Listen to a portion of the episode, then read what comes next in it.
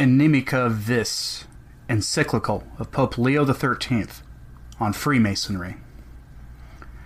To the bishops of Italy, the enemy forces, inspired by the evil spirit, ever wage war on the Christian name.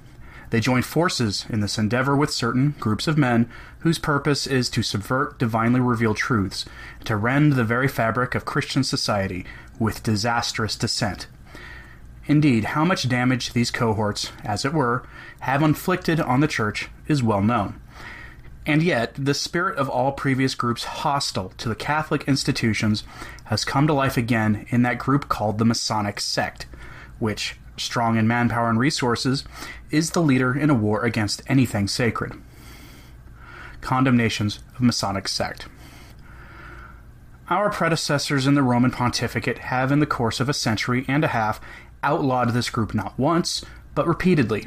We, too, in accordance with our duty, have condemned it strongly to Christian people, so that they might be aware of its wiles and bravely repel its imp- impious assaults. Moreover, lest cowardice and sloth overtake us imperceptibly, we have deliberately endeavored to reveal the secrets of this pernicious sect and the means by which it labors for the destruction of the Catholic enterprise. Catholicism endangered.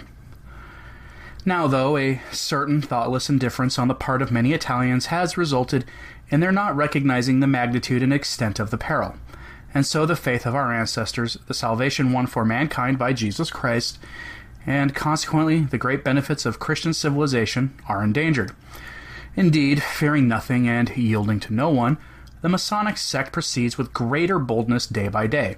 With its poisonous infection, it pervades entire communities and strives to entangle itself in all the institutions of our country in its conspiracy to forcefully deprive the Italian people of their Catholic faith, the origin and source of their greatest blessings. This is the reason for the endless artifices they employ in their assault on the divinely inspired faith, this is the reason why the legitimate liberty of the Church is treated with contempt and beset with legal oppression. They believe that the Church does not possess the nature and essence of a true society, that the state has priority over it, and that civil authority takes precedence over sacred authority. This false and destructive doctrine has been frequently condemned by the Holy See. Among many other ills, it has been responsible for the usurpation on the part of civil authorities of that to which they have no right, and for their unscrupulous approbation of what they have alienated from the Church. This is clear in the case of ecclesiastical benefices. They usurp the right to give or withhold the revenues of these according to their good pleasure. Clergy have been underestimated. Likewise, in a manner no less insidious, they plan to soften the opposition of the lower clergy with their promises.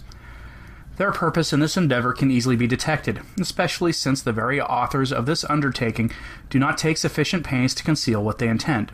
They wish to win over the clergy by cajolery.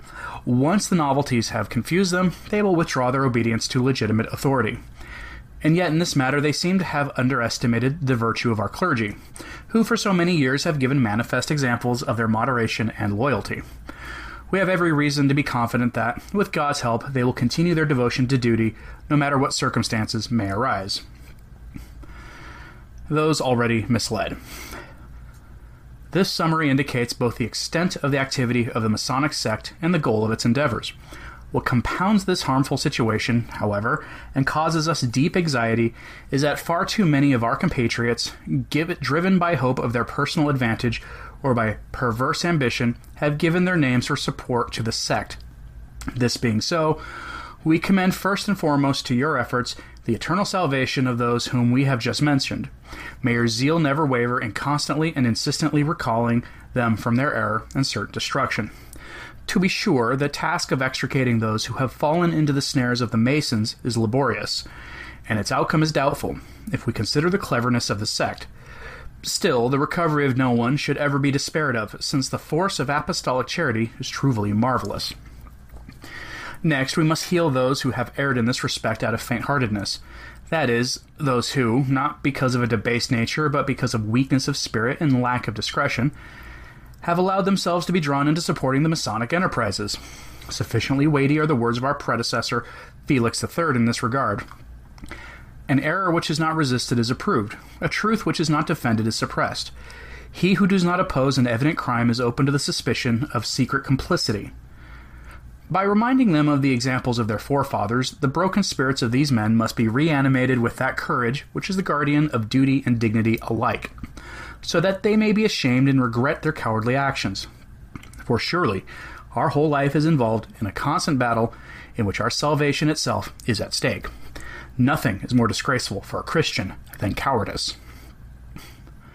It is necessary, likewise, to strengthen those who fall because of ignorance. By this, we mean those, not few in number, who, deceived by appearances and allured by various enticements, allow themselves, without understanding it, to be enrolled in the Masonic Order. In these cases, we hope that with divine inspiration, they will be able to some day repudiate their error and perceive the truth, especially if you try to remove the false outward appearance of the sect and reveal its hidden designs. Indeed, these can no longer be considered hidden, since their very accomplices have themselves disclosed them in many ways.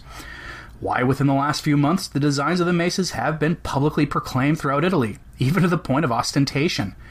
They wish to see the religion founded by God repu- repudiated in all affairs, private as well as public, regulated by the principles of naturalism alone. This is what, in their impiety and stupidity, they call the restoration of civil society. And yet the state will plunge headlong into ruin if Christians are not willing to be vigilant and not willing to labor to support its well being course of action. But in the presence of such audacious evils, it is not sufficient to merely be aware of the wiles of this vile sect. We must also war against it, using those very arms furnished by the divine faith which once prevailed against paganism. Therefore, it is your task to inflame souls by persuasion, exhortation, and example. Nourish in the clergy and our people a zeal for religion and salvation which is active, resolute, and intrepid. These qualities frequently distinguish Catholic peoples of other nations in similar situations. It is commonly claimed that the ancient ardor of spirit in protecting their ancestral faith has grown cold among the Italian people. Nor is this perhaps false, especially since if the disposition of both sides be inspected, those who wage war on religion seem to show more energy than those who repel it. But for those who seek salvation, there can be no middle ground between laborious struggle and destruction. Therefore, in the case of the weak and sluggish, courage must be stirred up through your efforts. In the case of the strong, it must be kept active, with all trace of dissent wiped out under your leadership and command. The result will be that all alike, with united minds and common discipline, may undertake the battle in a spirited manner. Because of the gravity of the matter and the necessity of repelling the danger, we have decided to address the Italian people in a letter, which we are including along with this one. Propagate it as widely as possible, and, where needed, interpret it to your people. In this manner, with the blessing of God, we can hope that spirits may be aroused to the contemplation of threatening evils and betaking themselves without delay to the remedies which we have pointed out. As a presage of divine gifts and testimony of our benevolence, we affectionately accord to you, venerable brethren, and the people entrusted to your care, the apostolic blessing. Given in Rome at St. Peter's on the 8th day of December, 1892, in the 15th year of our pontificate. Pope Leo XIII.